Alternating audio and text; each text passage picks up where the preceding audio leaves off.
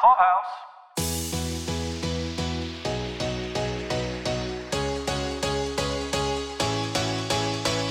This is Caroline with Pod Clubhouse's Press Pass. We're here talking today with Paul, talking about San Diego Comic Con.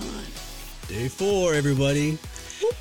What, what? If you like this podcast, please remember to rate, review, and subscribe to this podcast on iTunes, Spotify, or wherever you listen to podcasts so that other people can find it. Paul, let's talk day four at Comic Con. This is an exhausting adventure at this point. Can you give us some tips and tricks of things that people can pack, or the way they can dress, or things they should bring with them that can maybe make them a little more comfortable? Well, they don't check for things like food. So, if you want to bring food or water with you, that's probably a good idea. I mean, the escalated cost of things inside the con is mind boggling how much it costs just to get like a, a Powerade or whatever. It's it's a lot. So definitely know your own eating needs and address those as well as you can.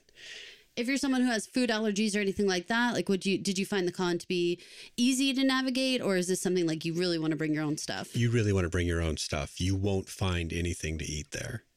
Like anything. so definitely bring your own stuff. And don't bring anything extra. Like bringing a backpack, that's all fine. There might be a bag check here or there, but they're really just checking for what you think they are, like weapons, that sort of stuff. They're not checking to see if you're bringing your your medicine or your sippy cup or whatever. They don't care about that stuff. I like to bring a lot of gear so that I can be ready for interviews, pictures, whatever. But I found myself even paring down what I was bringing along just in case I didn't just in case I needed it. It turns out I didn't need it. Certain lenses or certain audio equipment I left back in my room after day two because it was like, I'm never using this stuff. You may find yourself thinking the same kinds of things. Wearing your best shoes with the most support is probably appropriate given how much walking there is to do.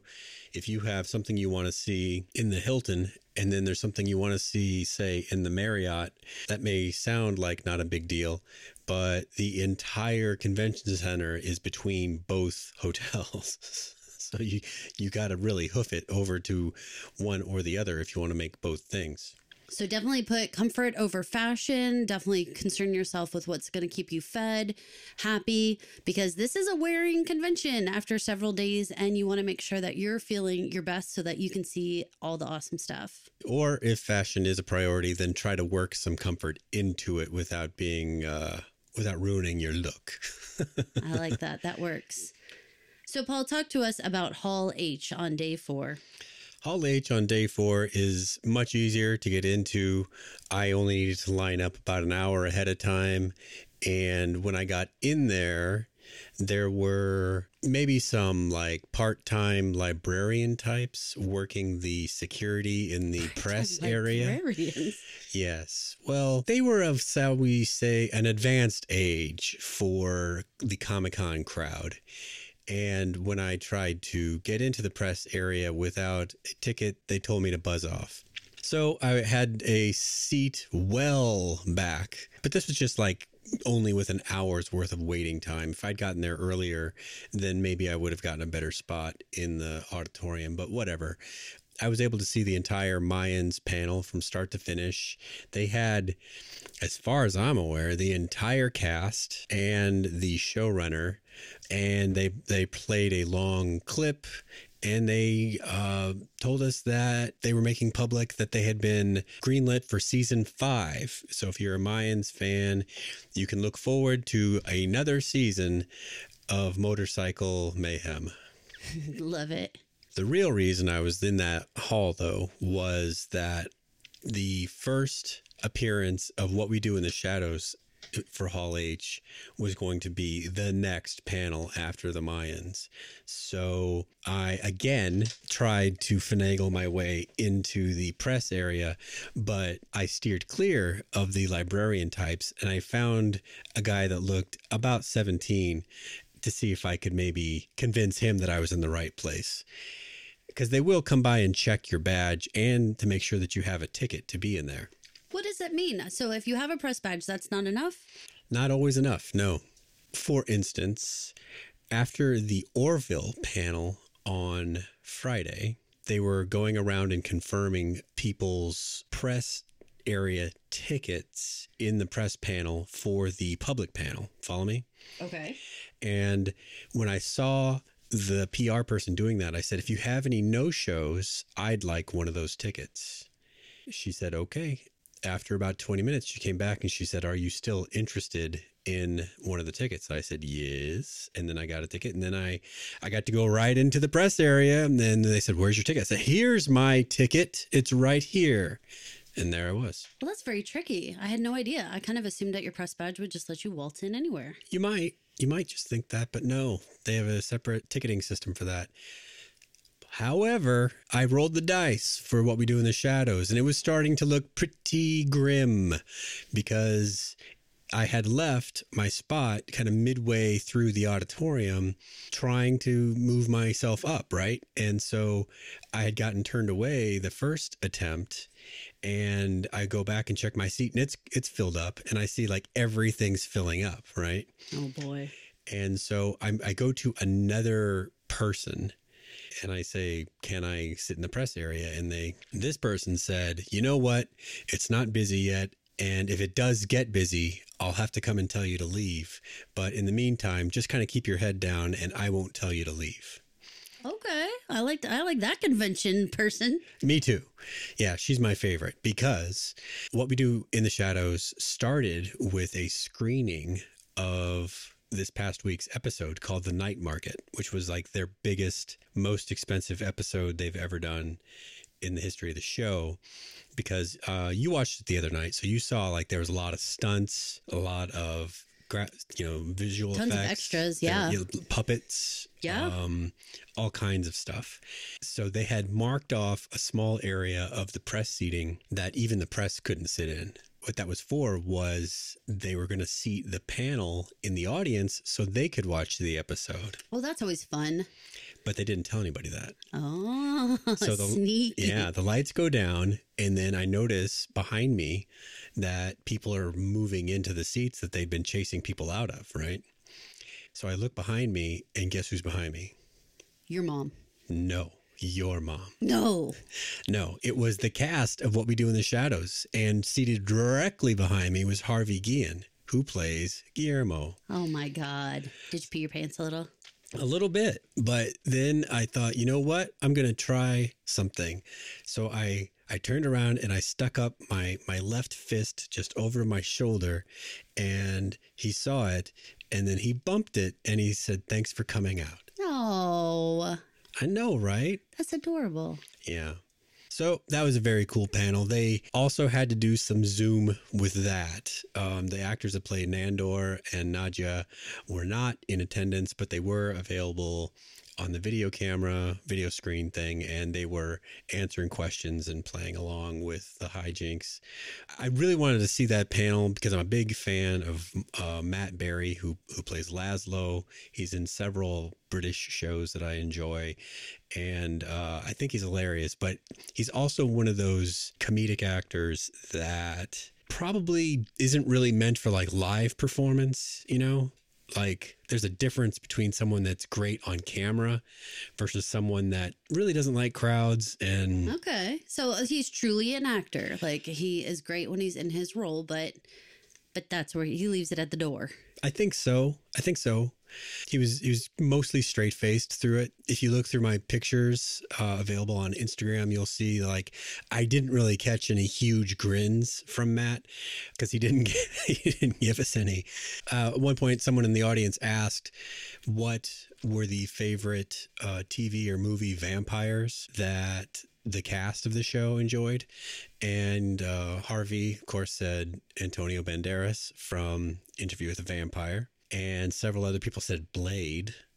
And uh, and when matt berry said when he got to his turn he said well i don't really watch vampire shows except i have seen the movie that this is based on and i've seen this show. So anyone that's not me in either one of those things Okay.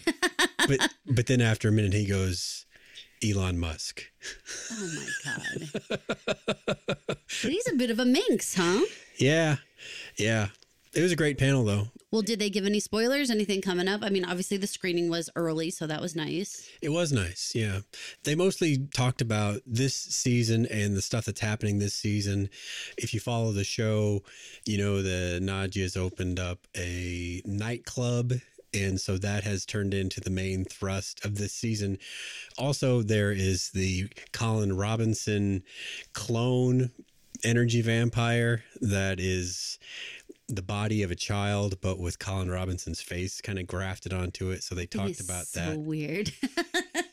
They they had the guy, a visual effects person or an editor, or I'm not sure what his role is, but they had a, a person knowledgeable of the effect on stage with them.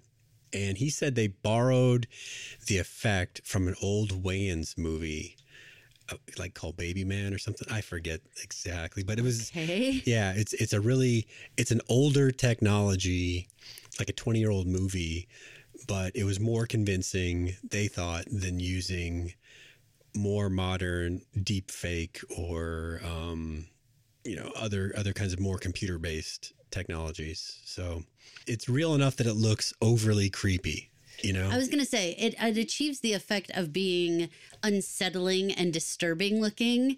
And so, to that end, yeah, it totally works. I mean, I don't think that you look at it and say, oh, that's natural, but that's also kind of the point, right?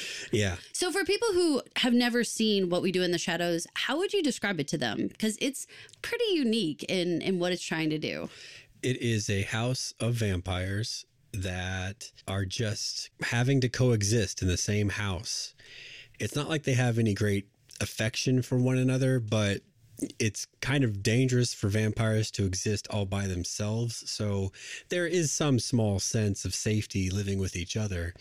So the framework of the show is that a documentary team is following them around. And so a lot of the show is shot with those sort of interview style asides and then uh, documentary style filming of the events of each episode.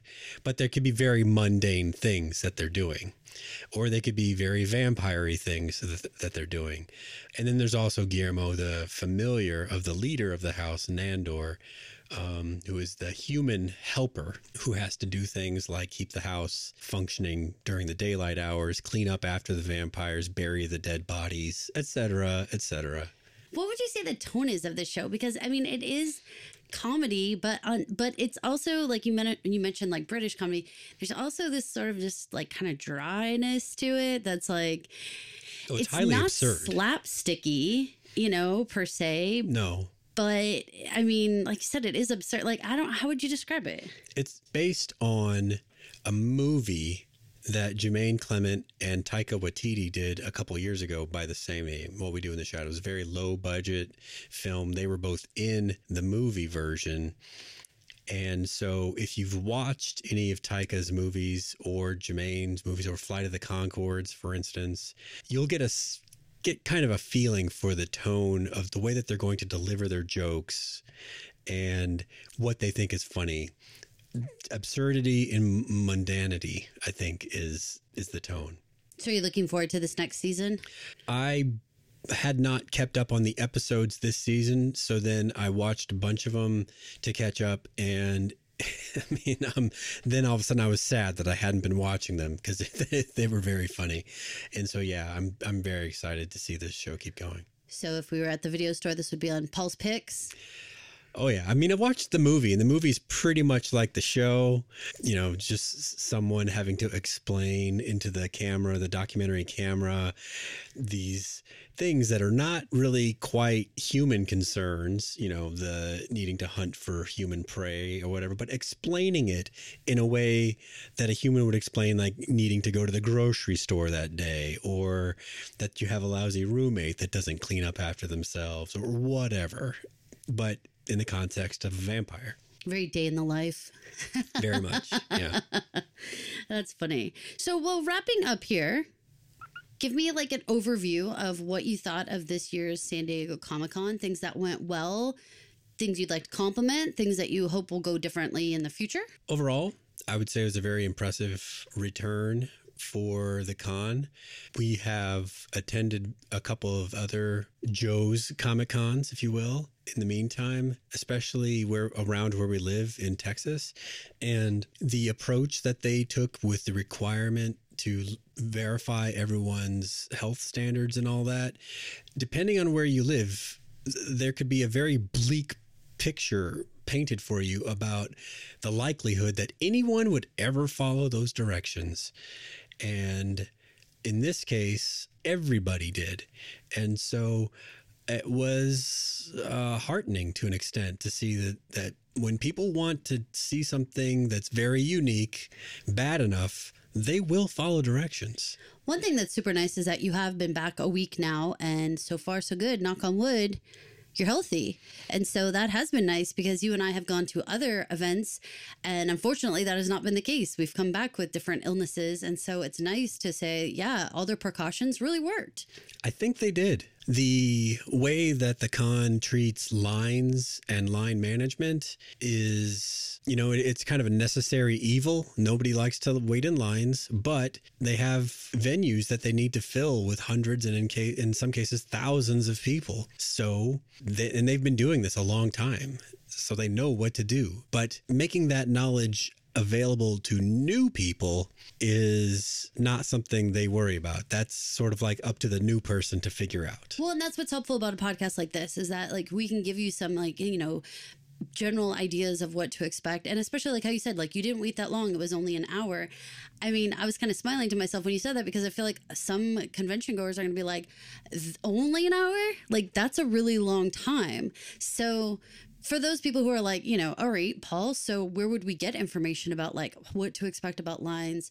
What is like a fair general statement about like what should they expect? Well, you can find plenty of Facebook groups about San Diego Comic Con with people going there for all different levels of familiarity with the con. So there's people brand new, there's people that have been there a million times, and there's a pretty reasonable level of patience with people asking and answering questions that I've seen. Nothing overly um, aggressive or, or mean spirited about people answering new questions uh, that have probably already been answered in the past. For you though, I mean, like, would you say if you're going to show up, you need to bring some stuff in your backpack that's going to keep you busy? Make sure your phone's charged, or bring like a charging brick or whatever, because you need to anticipate waiting in line. That's just part of it. You got to pack your patience because you are not going to be able to just like jump in. There's a lot of hurry up and wait that goes on with these things, and so if you go in knowing that, like I was saying, those people who are going to sit in line for two days, they were perfectly content because they brought the things that make them comfortable. They brought food. They brought nice nice things to sit on. They weren't like waiting, looking at their clock because they knew we're going to be here for forever. That's a good point. You know, you'll, you'll see people whose backpacks are outfitted for something that looks more appropriate to like hiking or camping because they have like a camp chair or something folded up and situated in their backpack. But that's because they know what's coming. My phone is iPhone 12 Pro Max, so it's got a big battery in it that normally is just fine for running like all day, all night. But I found when I was needing to use it for interviews and constantly being on, that my battery was draining quickly. Yeah. And so I also had brought two power bricks with me to keep my power levels high, but I would have I would have gone to nothing without those. So that's a good point, Caroline, to bring your extra power with you.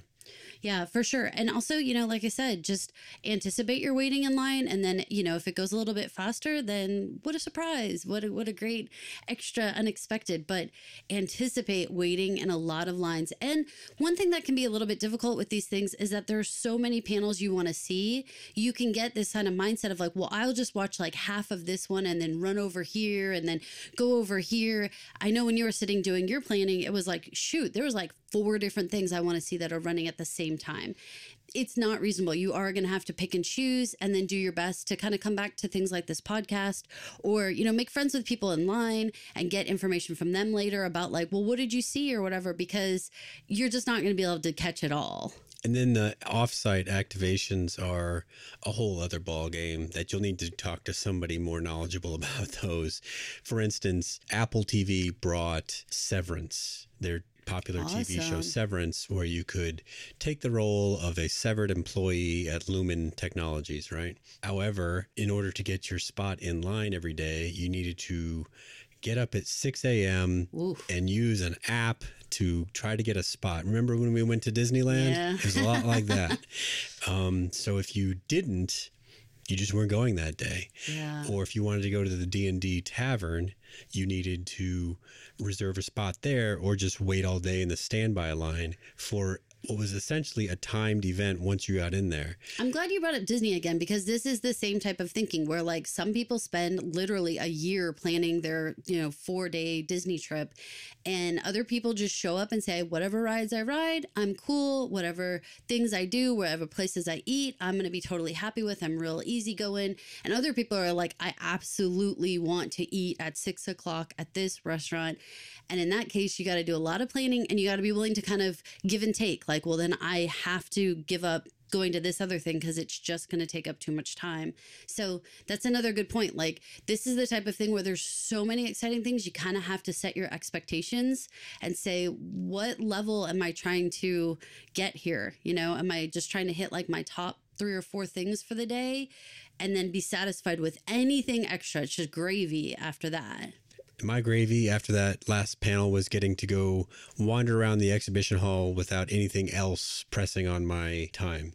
Which that's, I mean, there's something to be said for that, right? If you just want to give yourself half a day or a morning or an evening time when you just get to wander because you really never know what's going to happen at different cons, right? Like you were talking about ATX, how, you know, Craig Robinson just like went out and started playing the piano and had like an impromptu sing along. Like things happen just because people have a lot of energy and there's just things going on that you want to give yourself a little wiggle room, not be so scheduled that you're like, I can't stay here and watch this amazing thing. I'm supposed to be in a line, you know, like That's true. If you wanted to see the cool stuff in the exhibition floor, those were lines too. So if you wanted to do like the experience at say the Netflix booth or they like a gray man thing or because they have those those little experiences in the booths also and that, there's mm. not just to sell things they're also to have the little mini experiences but those are also lines that you got to deal with i had talked to one of the other reporters and she said something like she got a number